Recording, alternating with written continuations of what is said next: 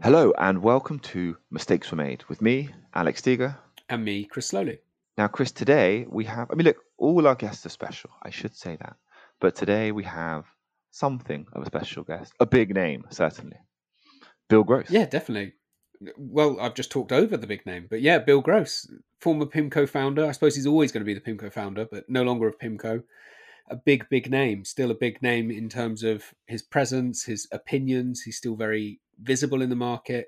He's just published his own book. He's just had a book published about him. So yeah, if you're at that level, I think you'll you probably are on the special guest list.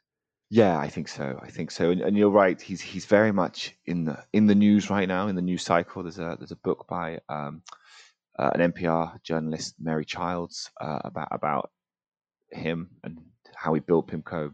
You know, sort of almost sort of built built the sort of bond market to some degree, uh, and then obviously his downfall. And he published his own memoir. I think it's related, right? That he that he put it out around a similar time.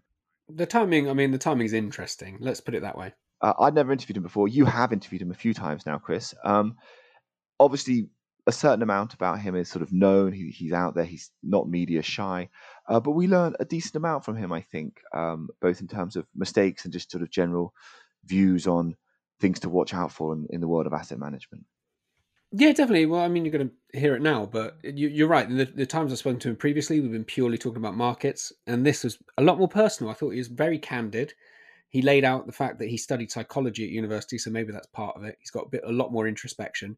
I also think a big factor was when I interviewed him previous times, it was very much on my literal time zone, which didn't particularly favour him, whereas this one worked on his. And I think we got mid morning Bill rather than early morning Bill, which I think was a slightly different animal and makes for a much better podcast experience. Yeah, I, am sure. I'm sure we're all a little better at ten rather than at sort of six, aren't we? Um, but you know, I thought it was really interesting. Like, obviously, really candid about uh, mistakes, and we've joked on the podcast before that most people's mistakes they give us something that came early in their career rather than late. But like, this isn't too much of a spoiler, but but but obviously, uh, his focus of of things that perhaps didn't go right for him came post Pimco rather rather than sort of on the run up to what was obviously a very successful time there. I thought he was really candid about that. Um, I thought he was also very open about kind of um, culture of star managers, the role of kind of ego and kind of um, yeah, just sort of how those things play into decisions made. Something that also stands out, I think, and people, I mean, it's an obvious thing to do, but there's a bit of name dropping. There's the obligatory Cathie Wood reference. There's also a name check for Warren Buffett and a surprising story surrounding another larger than life character, Donald Trump. So a lot to pack in. Yeah, do listen out for, for the Trump Trump anecdote that that is top content. You're not getting that on these other podcasts with Gross, just FYI. Uh, but look, without further ado, here is our interview with Bill Gross. So, Bill Gross, thank you for joining us.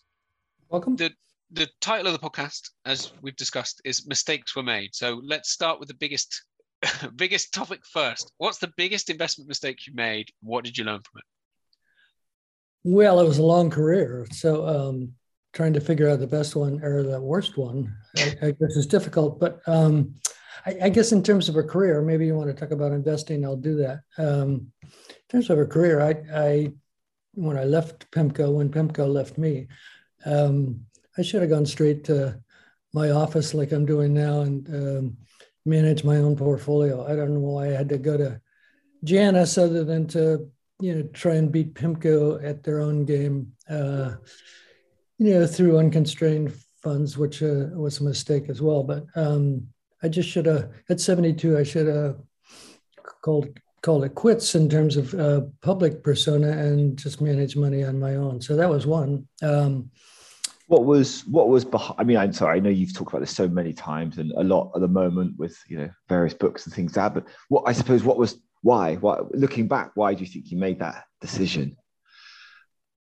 Well, I wanted to show PIMCO that they were wrong in terms of firing me. And so I called up Dick Weil at. He was in Denver. Um, you know, it was a quick um, um, meeting. Uh, I didn't want to be fired that uh, Friday afternoon on September 14th. And so I left in the morning um, before they had a chance to fire me. And uh, I thought that Janus, um, who had promised, and it, and it was true, they, they had uh, several million dollars in two unconstrained funds, and it, it built rather rapidly. Uh, you know, once I joined, and uh, people like George Soros and so on, uh, you know, came in, but you know, I, they simply wanted to put my numbers against their numbers and say, uh, you know, you effed up, and didn't work out that way, which obviously was a mistake, but you know, I'm glad I'm doing what I'm doing now. It's much easier, and all I have to do is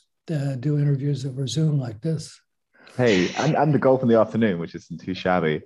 Um, what what was the mistake? Was it then in in executing once you moved over there? Like you know, the, the, the mandate was wrong, the setup was wrong, or was it just the decision just you shouldn't have even sort of uh, you know, could, could you have made it right? Could, could things have gone differently?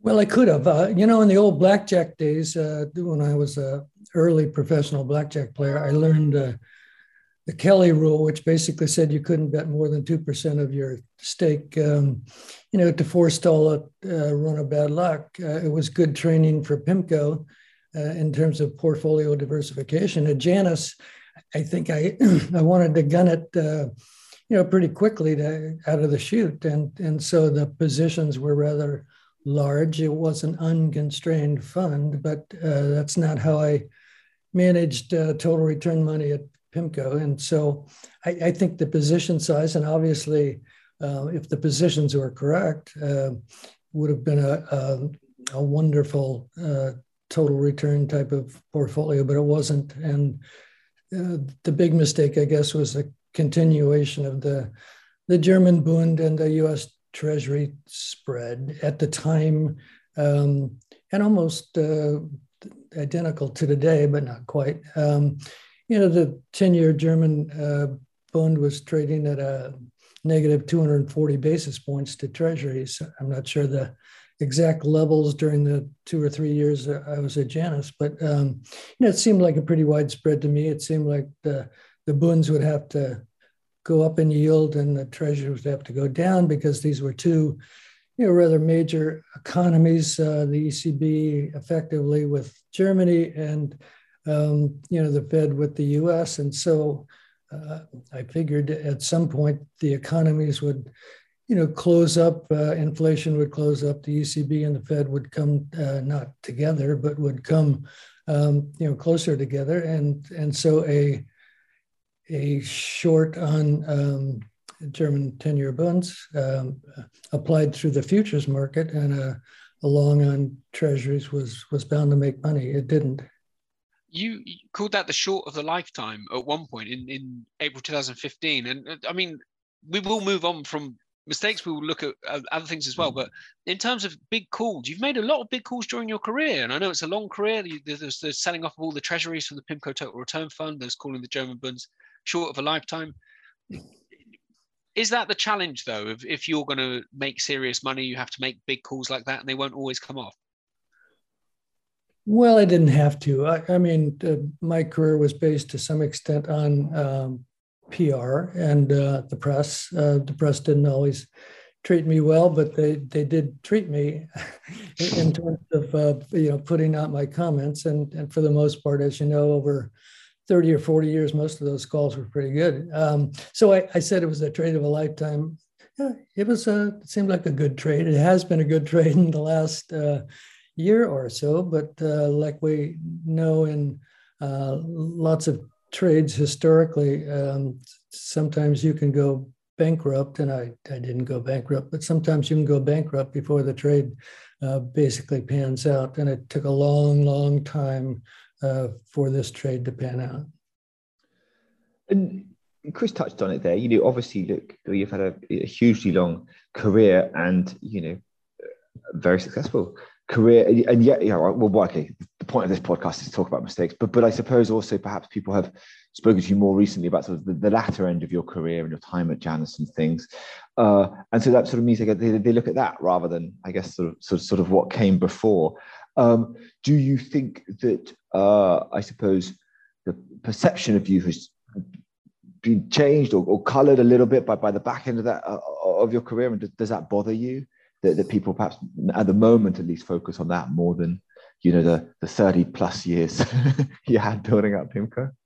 Well, of course. I, I mean, uh, when Willie Mays spent his last year uh, with the Giants, um, you know, obviously he wasn't a home run hitter and he wasn't, uh, you know, hitting for average. But um, I think everyone remembers Willie Mays, the baseball player, as one of the greatest ever. Um, but the the last year or two in sports, and the last year or two, I guess, uh, in any career. Um, you know, look at Jack Welch at uh, at GE, a wonderful career, but he made some mistakes, big mistakes at the end, and and so um, yeah, I think it's I think it's a little unfair. At, at Janus, by the way, just to defend myself, I made money uh, above the line, didn't lose money, um, just relative to the averages. Um, you know, basically the numbers sucked. So uh, you know, too bad. No, I was going to say because during your career, Bill, you've been on both sides of it because you've been on the trading side, but you've also on the business side. I mean, this touched on Alex's point. You founded a company that became hugely successful, and you had to surround yourself. I know you've talked a lot about the investment committee at PIMCO. Can we talk about sort of qualities? What makes a good bond manager? If we're talking about mistakes they make, what are good things that they do, and what sort of things do you look for in a bond manager? Not just yourself, but the people you'd want to work with.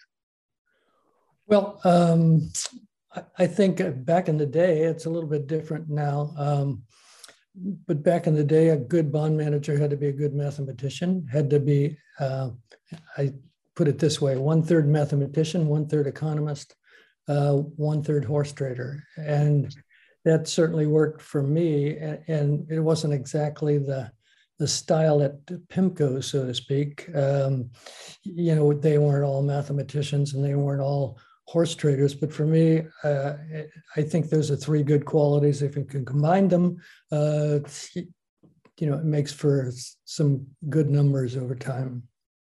You, what makes I, a Bond king? What makes somebody stand out above that crowd? Well, a good uh, a good article in Fortune magazine in 1999, I guess. Um, you know, the I press didn't, basically a, snap, a snappy headline. I didn't suggest it, but uh, I went with it, and I, I think um, you know, at, at PIMCO, building a business, and, and, I guess building a business anywhere, um, you know, you need publicity. You you can starve with good numbers unless people know about it. Uh, there was an old lady. I wrote it in my book. Um, a neighbor of mine. I was cutting the grass back in. Uh, the early 80s and I'd just been divorced. And she said, Bill, how's, how are things going? Um, are you meeting new people? And I said, ah, it's not working for me. And she said, well, you know, Bill, uh, if you want to get laid, you got to say hello. And so that didn't that didn't work that well in bars uh, for me, but it, it uh, you know, I, I, said, maybe this works in business. Business, you got to say hello in order to uh, build a successful business franchise. And so I started writing investment outlooks, et cetera, et cetera, et cetera. Um, you know, did a lot of press. And ultimately, the press uh, nicknamed me the Bond King, and it stuck. And I wasn't about to deny it because it was good press. But then I suppose the I suppose the flip side of that is the press is fickle. Well, not the press, but but but you know, fame can be fickle, right? So you know, you you, you hit headlines and then and then and then you're in the headlines, and then you know, if if if other things turn against you, you're still in the headlines.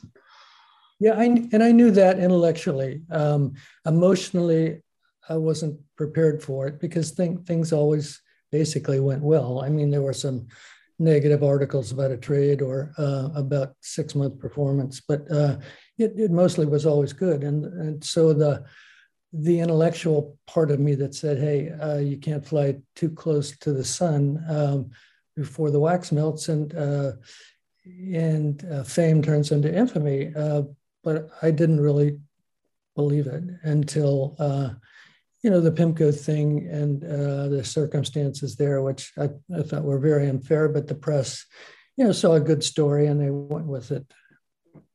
Have you? I read somewhere, and forgive me, there's a lot of pieces written about you. You do, you do a lot of, you know, you've done a lot of interviews. You, you I think you quoted say, you know, you, or maybe you hadn't read this recent book because you didn't, you, you know, you were sensitive to criticism, which I thought was, I would have thought you were sort of, you know, kind of impervious to it because, you know, one being a fund manager you know every day one is compared you know to the market or to your peers so you're kind of you're used to it and two you seem to have embraced an element of uh, fame and, and to a degree infamy. So I, I, was surprised to read that you were sort of would, would be sensitive to uh, the the ups and downs of coverage or criticism.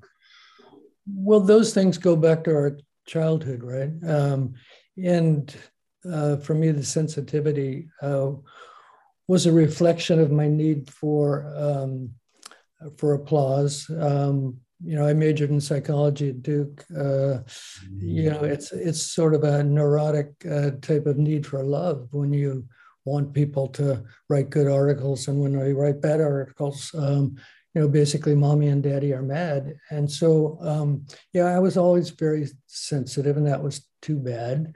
Um, but uh, intellectually, I knew uh, there were dangers there, but uh, they never really came up until 2014. We've talked a lot about in terms of key man risk has come up a lot lately, and I think there's there's never been a, a probably one of the biggest examples of that is the the role you had at Pimco and and how much Pimco is associated with you and you are associated with Pimco. And I, I realise I'm walking a slight tightrope here because I don't want to get drawn into anything that's too contentious. But with regards to the way that you are working now as a private investor, is it much better just to be focused on I'm doing this for me, I'm doing this for the charity, rather than thinking, what does this mean for a company's brand, so to speak? Um, I don't think it's that much different. I, I mean, I'm working for my foundation and for ultimately to to increase my uh, stake for my uh, children and their trusts and so on and so on. So that's good. And at PIMCO, I, I was always working, and we were always working for uh, the client that was uppermost in our minds. And I know that sounds like a, a soggy platitude, but it was, it was always true. And so, um, in both cases, uh, working for something else other than for me, uh, I don't need anything. I got my plane, like uh, Warren Buffett uh, says, and after you get your plane, you, you don't really need anything. Yeah, I'm Chris and I can relate to that very easily. We're both, uh, you know, big private jet men. um, I wanted to pick up on something Chris spoke about there, which was key man risk. So I just, just this is actually not something we sort of particularly prep for, but the, the cult of, of, the cult of the star manager. You know, you you were a star manager, and you left, and billions and billions of money, uh, billions and billions of dollars left, left, left, left PIMCO as a result. And I feel as though, and there's been a few other big names over the years. And do you, do you think that still exists now? Not necessarily just in bonds. And I'm not asking you to, to name, name another bond king or anything, but, but do you think that the star manager exists today as, as, as they used to? Well, I don't think so. Certainly in the bond market uh, and the stock market and the equity market, real estate, um, you know, we see the example of Cathie Wood. Uh, she's up and now she's down, up back a little. Um, so it, it's possible to become a star if you do something different, if you differentiate yourself, if you have public relations and publicity. Yeah, she's, she's played the press quite well as well, to be fair. I, I probably think so.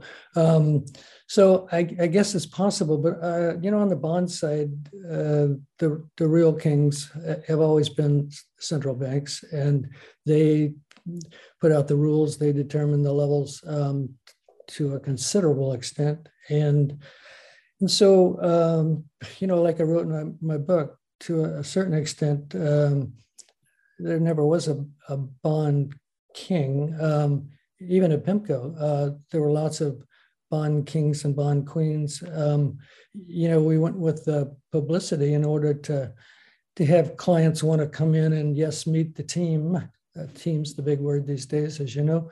Uh, come and meet the team, but they wanted to shake hands and get a picture with the king, and so that sold tickets. And uh, I wasn't ashamed of that, but I never really thought of myself as a, a king. I knew I had good numbers. I knew PIMCO had good numbers.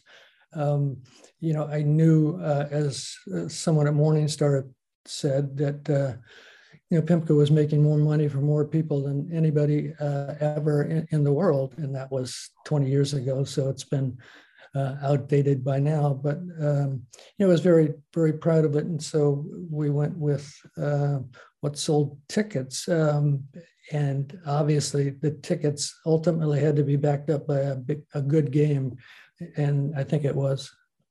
I met with the CEO last week who said so much of the market is now about storytelling and it's moved to who can tell the best story and that seems to capture the imagination and this isn't taking pot shots at Cathie Wood. I think she tells a good story, or she has been telling a good story, and it's just been caught on the wrong side of the way the markets are going.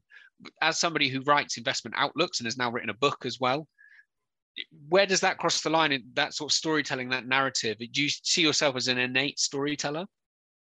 Oh yes, um, I I always first of all I thought I could have been a a, a really great guitar rock player, uh, rock star, um, instead of a Bond King. Uh, but but I th- also thought I could be a good author, and I thought my investment outlooks um, were were very personal and that attracted people. Uh, they wanted to find out uh, what was inside of a person that was willing to talk about himself and his uh, and his family. Um, and and I was a good writer, and I I would write these uh, introductions you know, in the coming out of the shower when uh, the brain was free and open, and and then I would, uh, you know, sort of store them in the freezer uh, for the time uh, when it was appropriate to use them. So I I was very much into that, and I I'm very uh, proud of the things I wrote. I I, I included ten of them in my book in the appendix, and uh, there's many more for people to read. But um,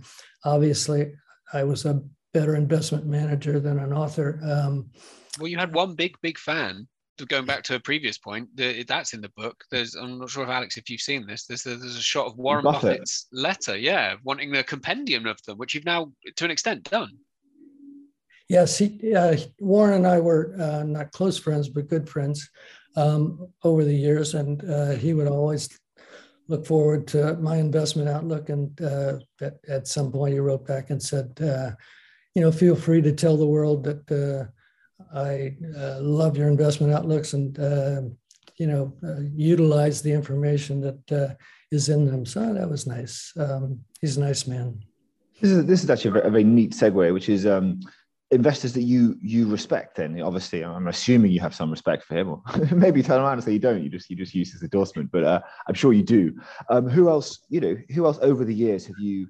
Uh, whether it's you know reading their things or just looking at their, their their performance and things who are some of the investors that kind of you you have time for that, that you doff your doff your cap to well i um i, I like uh, i like jim grant he's not necessarily an investor he's a writer uh, yeah. and, and to be fair jim is always a little early and uh, uh, you know, always a one horse uh, gold standard type of guy, but he's brilliant. Uh, he knows his history.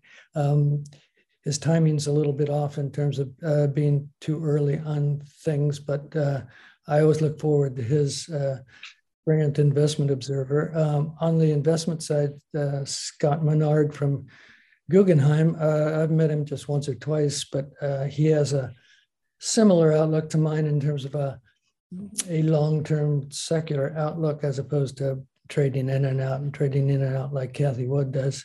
So, um, you, you, know, I, I, respect him. And, um, you know, through the years, um, I don't know, I, I never bought the Peter Lynch uh, shtick, I, I guess. Um, I, I thought, you know, his idea of buying something in the grocery store that you're familiar with, um, you know, that was more of a shtick than anything else. And I, I think his number, he, he, quit too early. I, I, I, wanted Peter Lynch to stick around and, and show me more, but he didn't. Uh, perhaps he was smarter than I was in terms of getting out. But um, I, I, just thought, uh, much like Cathie Wood, probably, that uh, once the numbers looked good, uh, Magellan just attracted more and more and more and more and more money, and the cash flow itself made for the future performance because he was buying the same stocks. Same thing with Cathie Wood.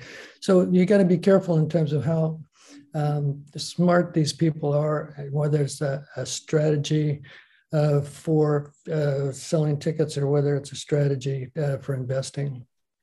That's can I come in on that point? Sorry, yeah, Alex. Can I come in? No, please.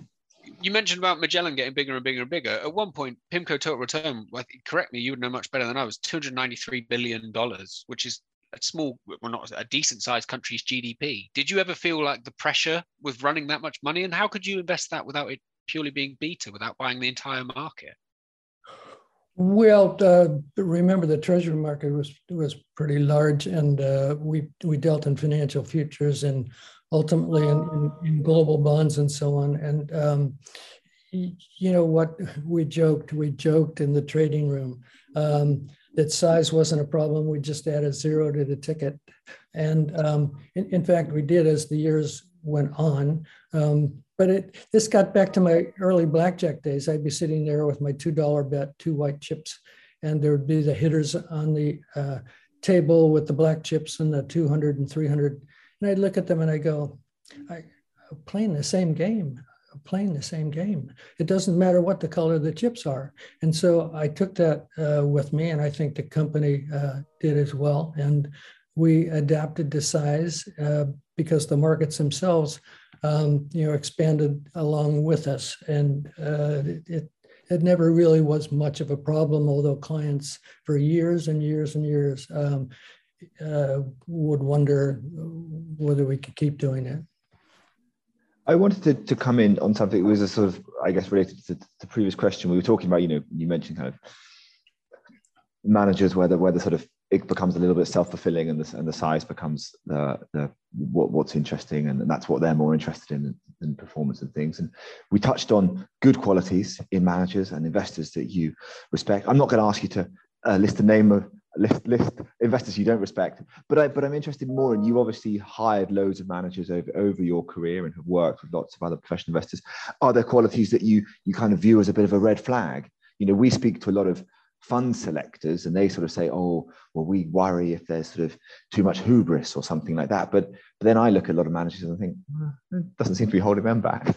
Uh, are there are there qualities that you worried about when you saw people behaving a certain way or or, or trading a certain way and then you thought hang on a sec. Hmm, uh, that's a good one one i haven't um, necessarily thought about. I, I always thought um, when I was hiring people, I always asked them uh, if they had a choice, uh, would they prefer to be rich or famous? Um, and uh, you know, they they would go back and forth. Um, they didn't want to say rich and they didn't want to say famous. But um, I, what was I, the right answer? What were you looking for? There wasn't a right answer. Um, that I just wanted an answer, and th- that was the problem when they didn't answer. Uh, there was uncertainty and a lack of uh, either self-awareness or a lack of uh, honesty in, in front of another person. So it, that that was a key question for me uh, to them. And you know, how did that play out through the years in terms of the company? Um, well, uh, you know, ultimately it did uh, in terms of um, my leaving and, and my firing. Uh, in my view, they uh, they cared more about money uh, than they cared about um, you know the, company, the client uh, being famous like I cared about. And and when money enters the the equation, um, there's a significant problem. Either people leave early or um, they drive too hard and, and they fail to see what's important in terms of the client and not necessarily uh, the bottom line of the company. Interesting. Um, I'm conscious of time, Bill. Can I ask you a very left field question, and you can choose not to answer it uh, if you don't want? I heard I heard a story once, um, ages ago when we first came to states, that once Donald Trump came to PIMCO's offices trying to sell uh, some bonds for I think it was like may, maybe Atlantic City, but it might have been the stake, the pack, the post, the mail order stake businesses, uh, and you you refused to. He, he's had to stay in the lobby, and then you refused to see him. Is, is there any truth in that story? It's very true, um, oh. and it's not not because I was too busy, but I I knew um, from the standpoint of investing. Uh, and, and later on otherwise, um, he was a dangerous man uh, because there were frequent bankruptcies and, you know, uh, lots of uh, braggadocio. And, uh, you know, I just didn't want to get taken in by his, uh, his personality. So I said, uh, you know, to the high yield people, you do it. And um, I did meet him later on, by the way, at a Duke basketball game, Duke Carolina in the in the I guess in the the pit during halftime, and uh, he and uh, Melania were were very nice people. Um, maybe that was part of the the deal, so to speak. But uh, you know, when I met him personally, he was he was uh, a nice man, but I didn't want to meet him from the standpoint of the investment side. Fair on enough. the on the sorry on the investment side, Bill, if we could just if we could bring it up to today, I mean, I think there's there's a lot of going on, there's a lot of moving parts. But what are people getting wrong, more broadly, more than just beyond what mistakes you're making or have made? What mistakes are other people making that you're looking at from the outside and, and perhaps pulling your hair out or screaming, "You're getting this wrong"?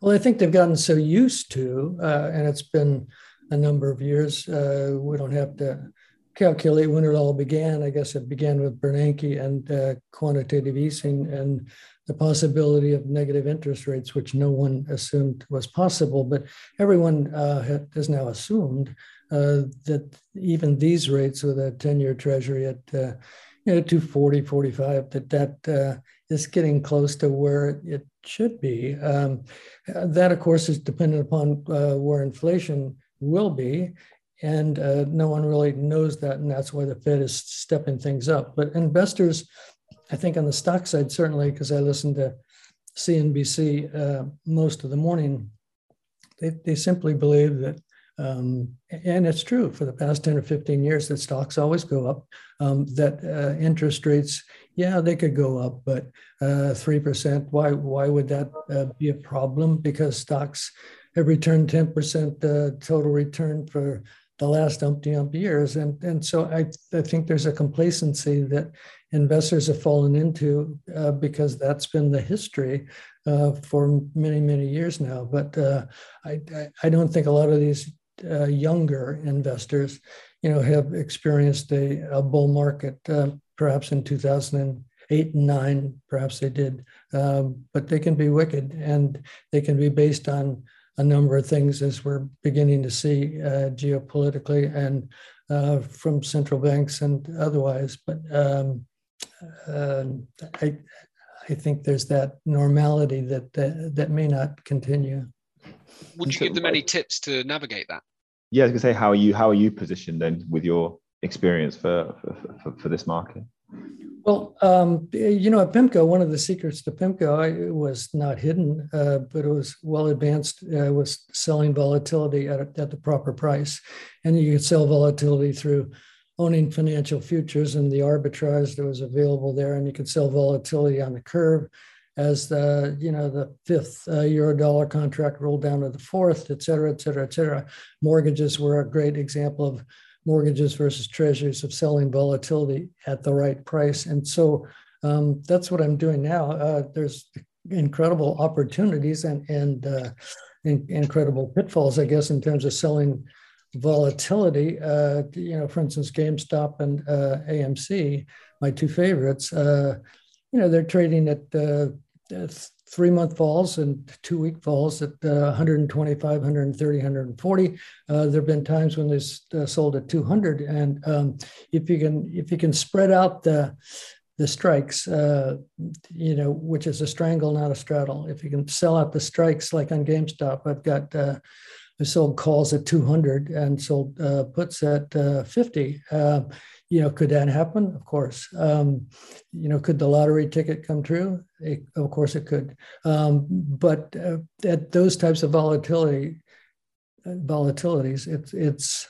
it's difficult to lose. It's not impossible. But so that's what I'm uh, doing, not just with those two stocks, but with other stocks, and I'm I'm also uh, buying arbitrage buyout types of uh, situations. Uh, you know, where the where the buyer, uh, it was Microsoft and uh, Oracle and uh, you know, big money buyers. Uh, and what do they yield? Um, you know, four or five percent annualized over a six month period of time. But in this type of environment, um, they're a good substitute for cash. So look, there he was, Chris. That was uh, that was Bill Gross, and as we said at the intro, you know, a lot there, very candid, which is obviously not something you always get with asset managers. Um, you probably do with him, to be fair. Uh, but yeah, I, I, think a certain amount to unpack. What what perhaps was were a couple of highlights for you? Well, one of the highlights was, I mean, he was on very good form. I don't know if you just thought it was slightly surreal. These two British guys in sweaters asking slightly left field questions just sort of piqued his interest. But I mean, there was a lot in terms of he he obviously can flitter between a huge career. I mean, he made the reference that he could pick on a number of things that have been the problem, but also he's had a lot of success. So it's always good to talk to somebody who's got that range and is so open about it. I mean, he doesn't answer to anybody now, and I think that comes across. He's very open with the fact that he's owning his mistakes to an extent, and he's aware of how crazy, or mm, crazy is probably the wrong word, but how much him weighing himself against Pimco post Pimco weighed on him so much.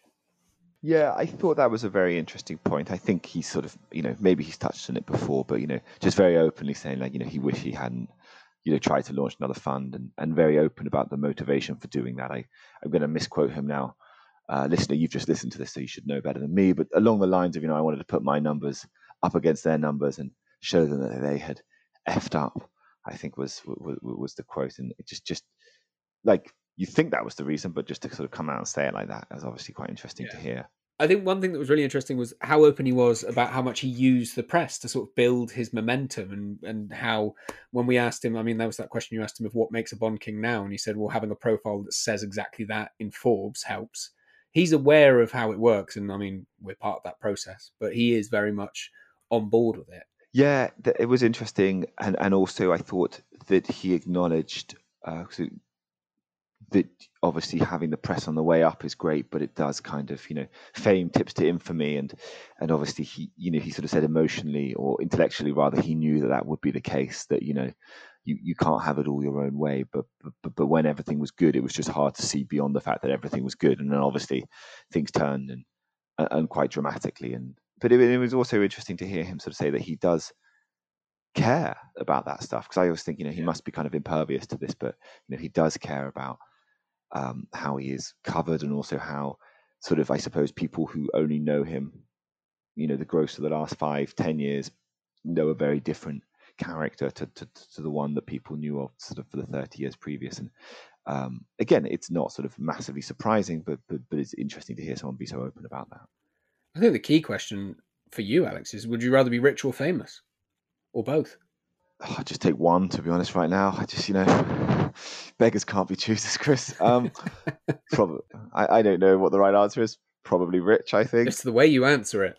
Yeah, it's the way you answer it. There you go. So, I, I've I've just come across as desperate. Uh, so I've, I think we're all that, there. And for that, and for many other reasons, I have failed my job interview uh, with Bill Gross in the '90s at Pimco. Uh, that and the fact I was seven uh, probably had two reasons. So that was our interview with Bill Gross, and it's uh, goodbye from me, Alex Steger. And it's goodbye from me, Chris Sloley.